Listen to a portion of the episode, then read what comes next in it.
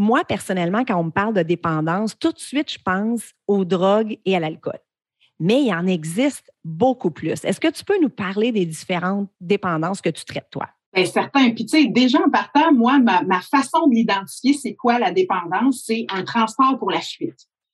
C'est comme ça que je le décris. Parce que c'est n'importe quoi. Tu sais, c'est sûr que je, je, suis spécialisée avec des trucs plus précis, mais n'importe quoi que tu utilises pour la fuite, c'est une dépendance si ça te fait perdre le contrôle de ces sphères de ta vie. Tu l'impression de subir ta vie? Tu rêves de la choisir, mais tu sais pas par où commencer? Je te comprends parce que je suis aussi passée par là. Je m'appelle Chantal Gauthier et j'anime Choisir ou Subir. Ici, on élimine nos pensées limitantes pour enfin vivre selon nos valeurs. Bienvenue sur mon podcast où choisir devient possible.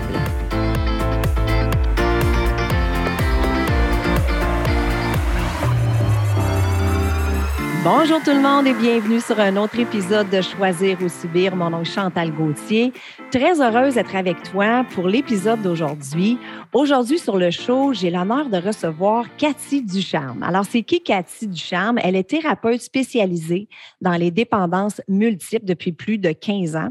Cathy a commencé très tôt à s'intéresser au comportement humain. Elle est diplômée universitaire en toxicomanie, santé mentale et criminologie. Cathy est aussi conférencière et a souvent été invitée à collaborer avec Chantal Lacroix et David Bernard pour divers webinaires et elle a déjà aussi participé sur d'autres podcasts. Cathy se distingue par son dynamisme et la façon qu'elle a de transmettre son message avec simplicité et humour. Bonjour Cathy Ducharme et bienvenue sur Choisir ou Subir. Salut Chantal! Merci de me recevoir. Je suis vraiment contente d'être avec toi aujourd'hui. je suis vraiment très contente, moi aussi. Euh, écoute, on ne se connaît pas, hein, pour mettre les gens en contexte. Euh, je t'ai popé à un moment donné dans mon Facebook, je ne sais pas trop comment. Et j'ai tout de suite été attirée par ton profil de plein de vidéos. Puis en tout cas, on va en, reparler tantôt, comment les gens peuvent aller te trouver sur les réseaux, mais très heureuse que tu sois là. Euh, écoute, Cathy, la première chose que j'aimerais te poser comme question, moi, personnellement, quand on me parle de dépendance, tout de suite, je pense aux drogues et à l'alcool mais il en existe beaucoup plus. Est-ce que tu peux nous parler des différentes dépendances que tu traites, toi? Bien, certain. Puis, tu sais, déjà en partant, moi, ma, façon de l'identifier, c'est quoi la dépendance? C'est un transport pour la fuite.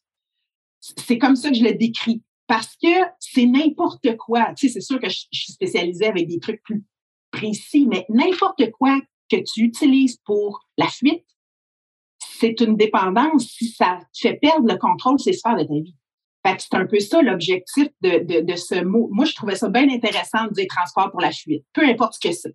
Donc, ça peut être Internet. Tu sais, le monde qui vont faire pipi la, la, nuit, là, puis qu'ils se trois heures sur le téléphone en passant parce qu'ils ont peur de manquer quelque chose.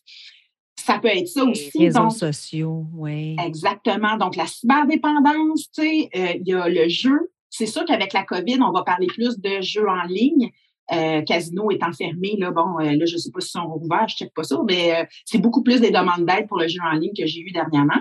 il va y avoir bien évidemment la drogue, puis beaucoup l'alcool, mais on, on oublie le, le, la dépendance affective et la codépendance. Ça, c'est vraiment un, pour moi, la dépendance affective, c'est la mère de toutes les dépendances. Puis souvent, on va aller traiter juste le, le top, c'est-à-dire on va aller traiter dans le fond justement le transport pour la fuite euh, qui est visible, bon, euh, euh, par la maîtrise de ma vie avec l'alcool. Là, on va aller enlever l'alcool, puis là, on va aller traiter un peu le, mais le en dessous là, qui m'amène à vouloir fuir justement ma réalité. Ben, faut aller l'aborder, sinon la personne ne saura pas quoi faire avec son histoire de vie, avec les choses qu'il a de la difficulté à ressentir. Parce que c'est ça, dans le fond.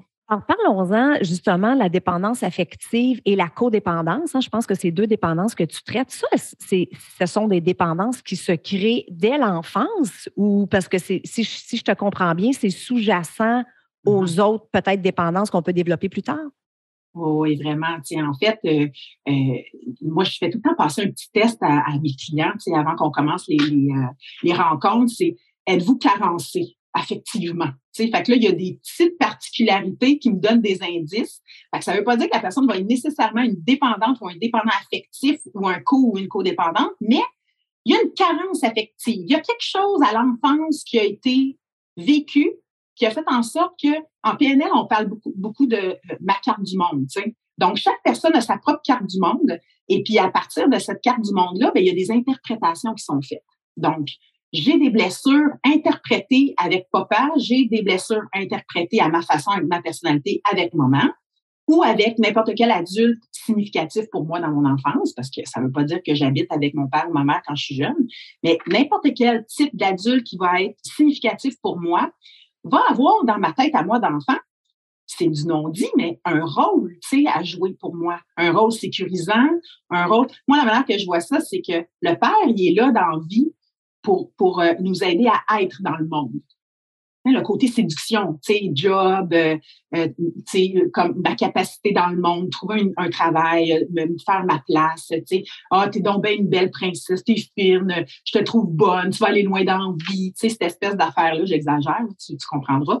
Puis la mère, elle est là pour nous mettre au monde, tu sais. Donc, toute la côté maternelle. Fait ça, c'est mes versions à moi, tu sais, c'est avec le temps que j'observe ça.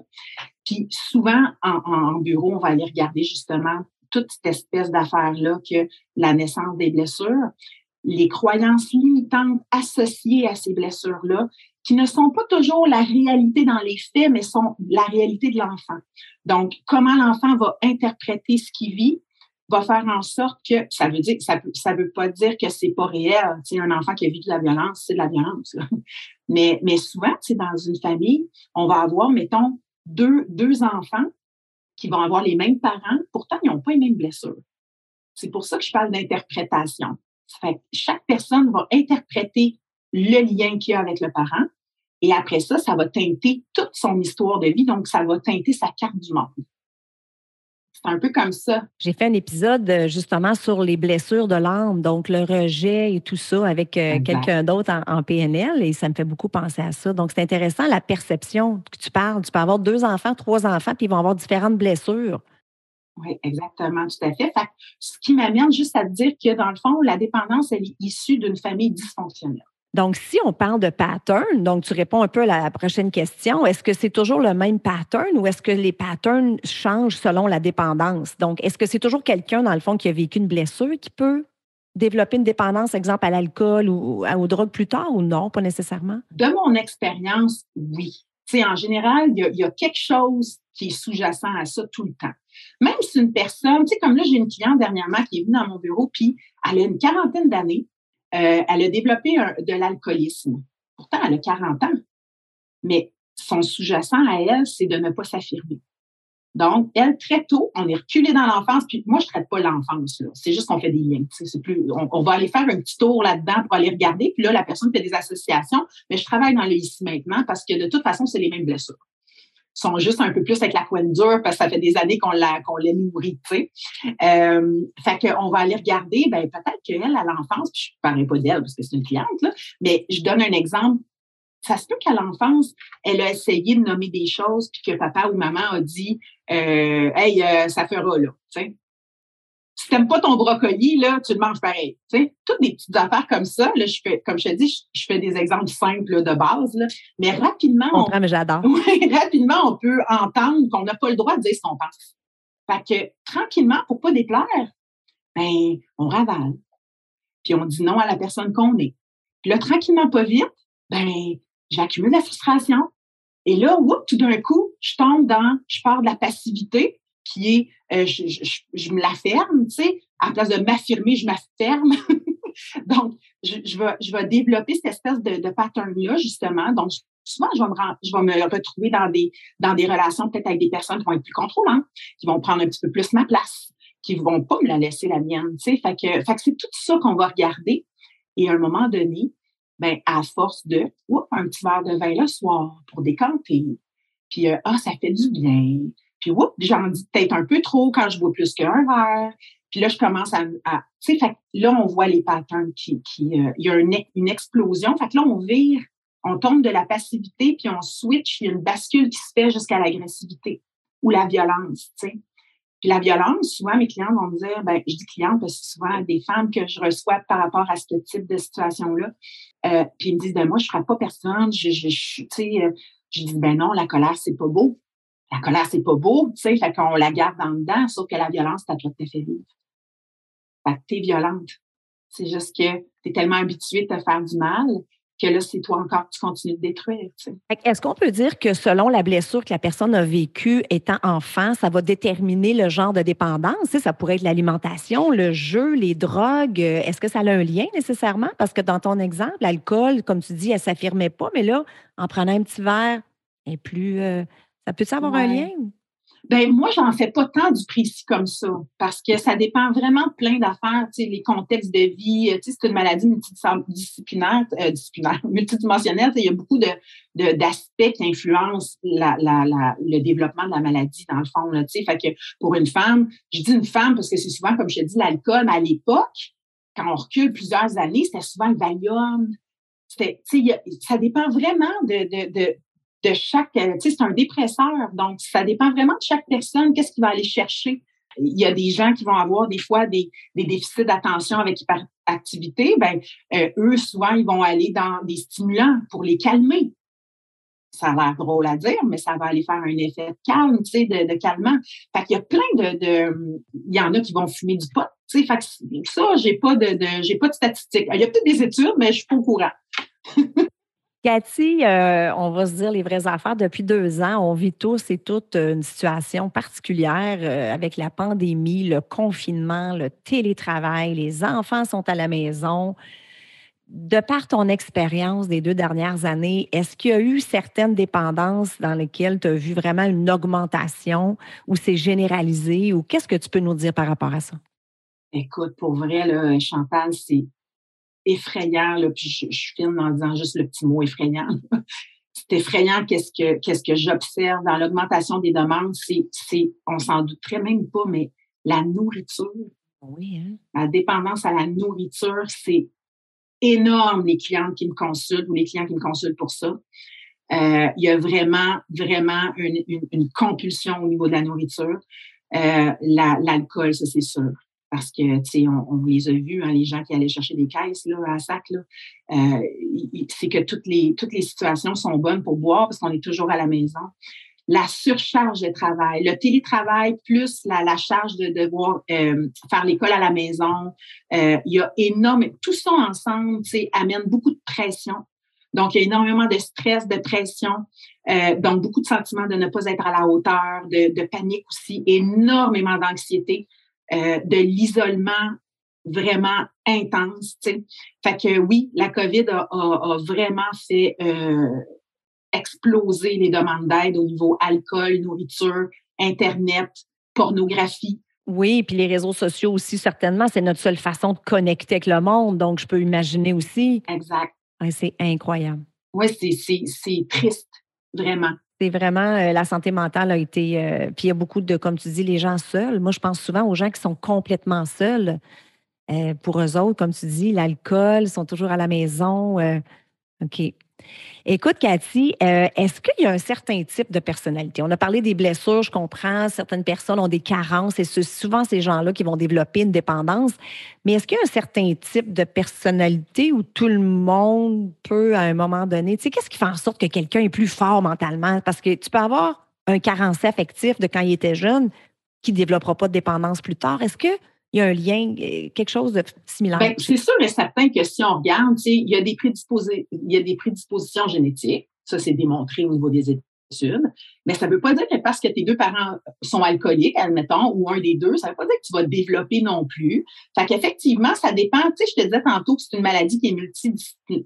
Voyons, je dis tout le temps disciplinaire. Dimensionnelle. une, maladie dimensionnelle, multidimensionnelle. Donc, il y a le côté spirituel, il y a le côté euh, social, il y a le contexte, il y a plein de facteurs qui fait qu'une personne va développer ou pas la maladie. Donc, c'est ça qu'une personnalité qui va être, euh, les traits qui vont être le plus euh, reconnus, je te dirais, pour être général là, chez les dépendants, là, c'est très impulsif. L'espèce de notion du tout ou rien. Il n'y a pas de demi-mesure. Euh, un gros ego aussi, souvent, euh, c'est des, ça va être des personnes qui, qui vont avoir. Puis tu sais, quand on parle d'un gros ego, là, ça veut pas dire euh, des gens qui prennent la place de d'autres. Il y en a. Il y en a que ça va être trop. Mais il y en a, un gros ego, ça parle de, de, de mécanisme de, de, protection. Donc, quand on a un ego fort, c'est qu'on se protège. Donc, ça peut être autant de la timidité, puis tout ça, puis un, un, un mécanisme de protection, mais par l'intro, l'introverti, tu sais. Euh, mais donc, il y a des particularités comme ça qui, c'est des gens, moi, j'en suis une dépendante affective, une codépendante, ça fait 20 ans que je me rétablis, tu sais, ultra sensible. Donc, c'est pour ça que je disais tantôt, on rêve notre vie. Quand on est dans la dépendance active, c'est que notre réalité, elle fait trop mal. Donc, plutôt que de ressentir, parce que c'est ça l'objectif d'une guérison, on guérit pas, on traite, mais c'est ça l'objectif de ce traitement-là, c'est d'apprendre à ressentir ce qu'on ce qu'on ce qu'on vit, de, de le laisser être là, puis il va se diluer parce que je l'accueille, parce que je me bats pas contre. Mais quand on est dépendant, quand on est ultra sensible, ça c'est trop tout est trop. C'est pour ça que je dis le tout ou rien, les extrêmes, tu sais. Fait qu'il y a cette espèce d'affaire-là qui fait que j'ai absolument besoin d'aller m'engourdir tout ça. De fuir. De fuir, exactement. Ah, c'est intéressant. Quand on a un problème avec l'alcool, on va utiliser l'alcool, on va faire une association que ça me soulage quand je bois parce que je t'engourdis. Souvent, les gens vont dire, ça fait tellement du bien, ça me relaxe. Puis moi, je les amène en bureau à dire, ben, ça te relaxe pas, ça te gèle ça t'engourdit. Fait que là, il faut déprogrammer là, un petit peu les pensées erronées, les, associations qu'on fait qui sont fausses. Là où je t'amenais, c'est que même en affectif, la façon dont je vais m'engourdir, ça va être si je suis seule, mettons que mon ex m'a quitté ou peu importe, parce que la dépendance affective, c'est, euh, je terrorisais à l'idée que tu me quittes, donc il y a tout l'aspect de l'abandon. Puis quand je suis abandonnée, je tombe dans un vide, puis là, il y a une anxiété de solitude qui est là. Donc, cette anxiété-là, je ne peux la supporter et c'est souvent là qu'on va retourner vers l'ex. Même si on sait que c'était pas nécessairement ce qu'il avait d'idéal comme relation, tout d'un coup, là, je vais me mettre à tomber dans des discours intérieurs de c'était quand même pas si pire que ça, il manque, c'était tellement le fun quand il était fin ou c'était tellement le fun quand ta ta ta. Puis là, je vais me faire des, des scénarios, je vais, je vais euh, romancer la réalité parce que je ne supporte pas cette espèce de vide intérieur-là, cette anxiété de solitude-là. Et puis là, ben, je vais me mettre peut-être à le texter. Et là, mon high va revenir, tu comprends? Là, parce que là, je vais voir les trois petits pitons qui flashent, là, tu sais, qui est en train de m'écrire, là, puis là, je me pourrai plus. C'est une autre façon de se geler, comme le verre de vin. Et malheureusement, le pattern va revenir, puis c'est là où est-ce qu'on tombe dans les bas fonds, tu sais. Fait juste repousser le problème. Exactement, mais tout ça pour te dire que on parle aussi d'obsession. Donc, tout le côté, c'est pour ça que je disais que c'était multidimensionnel. Donc, ça veut dire qu'il y a le côté aussi psychologique. Donc, tu sais, on a le côté physique qui est affecté, le psychologique, tout le contexte social, tout le contexte bio, tu sais, le côté génétique. Fait tout, il y a plein de, de, de choses qui vont aller influencer, tu sais. Tu as dit quelque chose tantôt que j'ai trouvé intéressant, c'est de, de, ressentir ce qu'on ressent puis de se permettre de le vivre. Et euh, moi, je suis beaucoup dans ça euh, dernièrement, mais en fait, ça fait 13 ans que j'ai entrepris une démarche de croissance personnelle. Donc, beaucoup, beaucoup, toujours devenir la meilleure version de moi, toujours m'améliorer, toujours. Mais je lisais quelque chose il n'y a pas longtemps qui disait oui, mais en même temps, de, de, de, de ressentir où on est puis de s'accepter là où on est tout en voulant vouloir être plus. Mais ça, c'est pas évident hein, de s'asseoir avec soi et dire OK, là, je ressens de la tristesse, là, je ressens de la colère. Pourquoi? Ça vient d'où? Qu'est-ce que je fais? C'est bien plus facile de prendre son téléphone, de fuir ou d'aller se verser un petit verre de vin. Tellement. Ou même d'aller manger. D'aller manger. d'aller manger. Je trouve ça le fun ce que tu dis, euh, Chantal, parce que tu vois, moi, je vais encore plus simple que ça je vais, je vais offrir à mes, à mes clients de ne même pas se demander pourquoi. Tu sais, c'est pour ça qu'au niveau de la méditation, tout ça, tu sais, toutes, toutes les, les, les, pratiques qui nous sont offertes, tu sais, l'objectif, là, c'est de ressentir une émotion, ça dure 30 secondes à une minute maximum. Oh. Juste l'accepter sans questionner, OK? Moi, là, un, un, les trois mots les trois mots que je dis à mes clients dire, puis je les dis moi-même, parce que, tu sais, moi, je crois beaucoup qu'il faut que tu enseignes des choses que tu fais toi-même, sinon tu es un peu incongruent, euh, c'est que tout est correct. Je vis de la colère. Ah, ben, tabarnak, je t'en maudis aujourd'hui. Bon, ben là, c'est ça que je vis, c'est correct. C'est tout. Ça va passer. juste parce que je l'accueille puis que je me dis que c'est correct que je suis fâchée, ben je ne l'alimente plus. C'est ça, on se donne le droit à point la ligne. Oui, mais quand tu ne l'alimentes pas, ça s'en va. Exact. Mais la plupart des dépendants, vu qu'on s'identifie au high puis au low, parce que c'est des rien, puis je m'inclus, là, c'est que on va prendre la colère, là, on va l'alimenter. Là, on va s'identifier à ça. Là, ça va devenir de la frustration. Puis là, ça va devenir du ressentiment. Puis là, ça va devenir de la rage. Puis là, ça va devenir de la haine. Puis là, comprends-tu qu'à un moment donné, ça finit jamais? On la nourrit, cette colère-là, parce que ça nous fait du bien. C'est notre, c'est notre dépendance qui fait ça. Non, c'est la personne, c'est la façon qu'on traite notre émotion comme ah, dépendant. On va alimenter, on va alimenter les émotions qu'on ressent parce que l'ego, il va faire comme, hein, Seigneur, tu sais. Puis souvent, on va choisir les gens qui vont l'alimenter aussi. À qui tu vas aller te confier si tu es fâché contre quelqu'un? À celle qui va dire, t'as raison, tu fais bien, elle n'est pas correcte. Fait que ça va juste faire gonfler ton mécanisme de survie, ta frustration. C'est encore une fuite. Tu es en train d'éviter de ressentir ta réalité, puis tu es en train d'y donner plein, plein d'ampleur qui vont aller te détruire. Fait que souvent, moi, ce que je donne à mes clients, c'est une pratique quotidienne pour aller identifier les traits de caractère nuisibles, parce qu'il y a des traits de caractère précis à la, à, la maladie de la dépendance. Tu sais. On a la rationalisation qui va faire en sorte que la personne va se geler parce qu'elle va garder tout, tout ici. Là, je le dis souvent même dans mes capsules, c'est comme si on se met un deux par quatre pour empêcher l'espèce de connexion. Là, fait que il y a la rationalisation, il va y avoir l'intellectualisation aussi. Donc, oui, mais il y a une étude en 2008 qui dit, monsieur tel, un médecin, euh, qui dit que c'est pas vrai que c'est une maladie. Tout on va aller tout se rationaliser ça, puis ben oui, mais je peux te sortir plein d'études qui disent que c'en est une, c'est fait, mais on va aller se rassurer.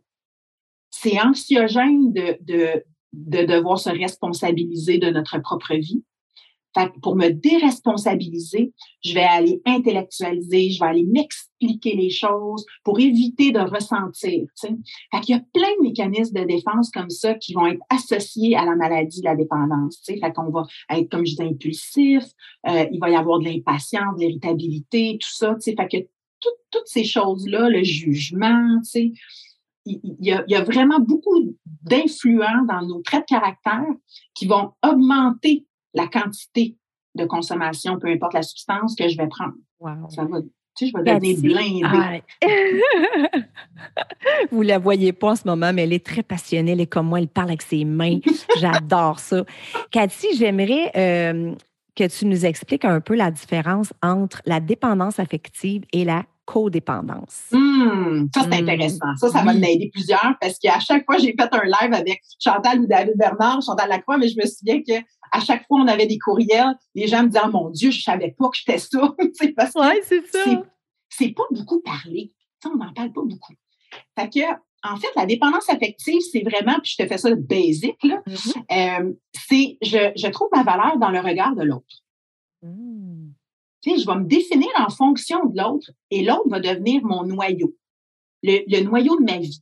Donc, tout va être en fonction de l'autre, puis moi, je vais m'effacer tranquillement. Et c'est pour ça que je tombe dans une anxiété euh, de solitude, puis que je terrorisais dès que tu me quittes. Parce que je, je, je, je m'identifie juste à toi. Donc, euh, moi, je me, moi, je te l'ai dit j'en étais une, hein, dépendante affective. Merci mon Dieu, ça va mieux, là, je, je vais bien.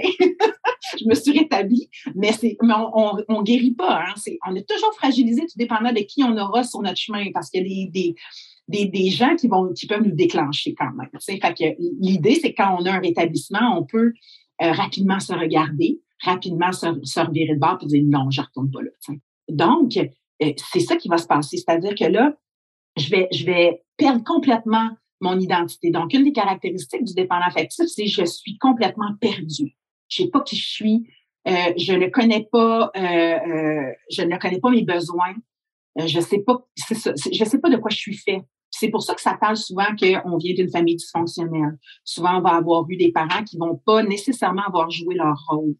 C'est pas, c'est pas une façon de culpabiliser les parents. On n'est vraiment pas là-dedans. Sauf qu'il y a des, sais, moi, mes parents, ils ont fait vraiment de leur mieux, puis je les adore, là. Puis, mais il y a des carences qui ont été là. Tu sais, euh, euh, chaque, histoire est différente. La codépendance, ça, c'est j'ai besoin que l'autre ait besoin de moi. ah, OK. Ben oui, codépendant, besoin. Ben oui. Tu sais, des fois, les gens, ils se trompent, ils pensent que codépendant, c'est deux dépendants affectifs ensemble, puis ils sont codépendants. Mais c'est pas ça. tu sais, un codépendant, c'est souvent l'entourage, les proches de quelqu'un qui est dépendant ou de quelqu'un qui est handicapé ou de quelqu'un qui a une particularité, mettons, une difficulté ou, on va tomber dans le sauveur. On veut se sentir utile. Oui, exactement. Mais tout ça, c'est je me gèle. Tu sais, là, la codépendance puis la dépendance affective, comme la dépendance, il y a de l'égoïsme là-dedans. Là.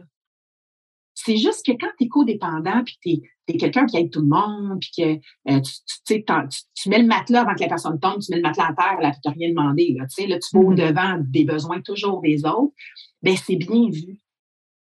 C'est bien vu par la société. Wow, tellement généreuse. On veut se faire flatter. Exact.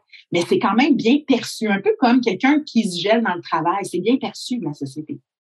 Mais la réalité, c'est que tu te gèles pareil. Moi, je suis une codépendante. Ma fille est toxicomane, OK? Elle, elle consomme plus. Merci, mon Dieu, aussi. Euh, mais j'ai été longtemps dans le contrôle. J'ai été longtemps frustrée parce qu'elle faisait pas ce que je voulais. Parce que si j'ai besoin que ma fille ait besoin de moi, là, il va falloir quand même qu'elle fasse ce que je veux, sinon elle va être frustrée. Ça va vouloir dire que ça n'a pas marché, mon affaire. Est-ce que tu peux être condépendante puis dépendante affective en même temps? Ben oui, je suis les deux. Toi, tu as les deux, OK. Ben oui, parce que dans le fond, la codépendance, c'est la dépendance affective. C'est juste que c'est une branche différente. C'est une branche. La plupart des, des, dépendants, des codépendants ont des traits de caractère, de, ont des caractéristiques de la dépendance affective. La seule différence, c'est que je vais trouver ma valeur dans le sauvetage de l'autre. Fait que ça veut dire que je vais me geler c'est très égoïste. C'est pour pas me sentir que je vais mettre mon obsession sur toi. oui, je comprends. Une codépendante, mettons qu'on parle de moi, ben, moi, j'ai toujours été en relation avec des narcissiques, euh, des dépendants toxicomanes, euh, avec des tout le temps, tout le temps des personnes qui allaient, puis je les choisissais, même si la plupart des gens disent, je comprends pas, Cathy, je les, pourquoi j'attire ce monde-là? Ça, c'est une première affaire que je nomme en bureau. Tu ne les attires pas, tu les choisis. Et ça, c'est responsabilisant. Tu veux les sauver. Oui, exactement. Même au niveau de la dépendance affective, on les choisit, les gens avec qui on entre en relation. Il y a des résonances de blessures. Moi, je, moi, je pense que l'être humain qui est devant toi, si ça résonne en dedans de toi, son comportement, c'est parce que tu as une opportunité de changer quelque chose chez toi. Ce qui résonne en dedans de toi en lien avec ce que l'autre dit ou fait ne te parle pas de l'autre, il te parle de toi. wow. Oh my God, ça me parle tellement tout ce que tu dis, c'est fou. Alors, Cathy, en terminant, j'aimerais te poser comme dernière question, en quoi est constituée la maladie? C'est quoi le ratio euh, de, dépendance physique, non physique? Peux-tu nous parler de ça? Oui, je peux parler de ça, certain. Puis c'est bien que ça va donner un petit peu une vision de la chose. C'est-à-dire que tantôt, quand je te parlais que la dépendance affective, c'était la mère de toute forme de dépendance, c'est que la maladie comme telle, ça a été démontré qu'il y a comme un 15% de la maladie de la dépendance qui est le transport pour la fuite que je te parlais tantôt. Donc, toute forme de dépendance, c'est la substance comme telle, que ce soit les êtres humains, le jeu et tout ça, là, l'alcool, la drogue, euh, l'Internet. Ça, ça se trouve à être, dans le fond, la, la, la première partie à traiter. Fait qu'on va aller, on va aller traiter l'abstinence la, de cette, de cette substance-là pour pouvoir, après coup, aller travailler le 85% de la maladie qui reste, c'est les comportements. C'est un peu tout ce que je t'ai nommé tantôt. Fait je le répéterai pas nécessairement, mais c'est les comportements que j'ai nommés tantôt, euh, c'est l'affectif, c'est tout ce qui m'amène à augmenter ma tolérance à ma, dépendance, puis qui fait en sorte qu'elle va s'aggraver. Donc, c'est sûr que j'ai pas le choix d'aller aborder cet aspect-là. Donc, dans les mouvements d'entraide, on parle d'aller travailler la première étape en premier, donc admettre son impuissance devant notre dépendance, parce que si je n'admets pas mon impuissance devant cette dépendance-là, je vais vouloir contrôler et être puissant. Donc, je vais avoir des conséquences négatives sur toutes les sphères de ma vie et ainsi mes comportements. Fait qu'on va aller travailler vraiment toute cette affaire-là. Euh, puis, là, il va y avoir vraiment des résultats positifs puis intéressants. Wow!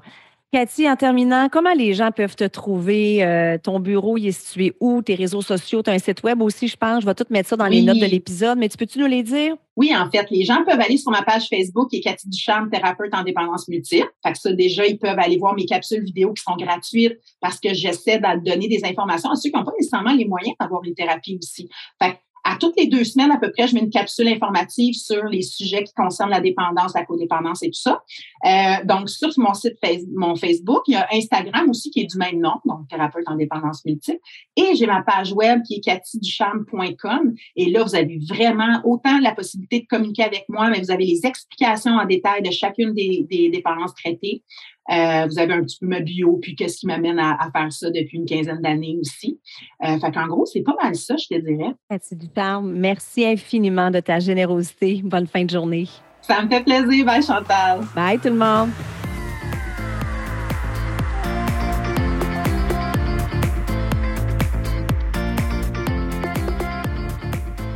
Voilà, c'est tout pour cette semaine. J'espère que tu as apprécié l'épisode. Je veux te dire un gros merci de prendre le temps de m'écouter à toutes les semaines. Je l'apprécie vraiment beaucoup. Si tu aimes le show, je t'invite à me laisser un 5 étoiles sur iTunes et aussi à rédiger un avis et à me laisser tes commentaires. Ça aide à faire connaître le podcast. Et si tu as une amie qui pourrait bénéficier de l'épisode d'aujourd'hui, prends un screenshot, mets-le dans tes stories, tag ton ami et tag moi. Ensemble, on va permettre à un plus grand nombre de femmes possible de pouvoir choisir leur vie au lieu de la subir. Sur ce, je te souhaite une excellente journée et on se parle la semaine prochaine. Bye bye.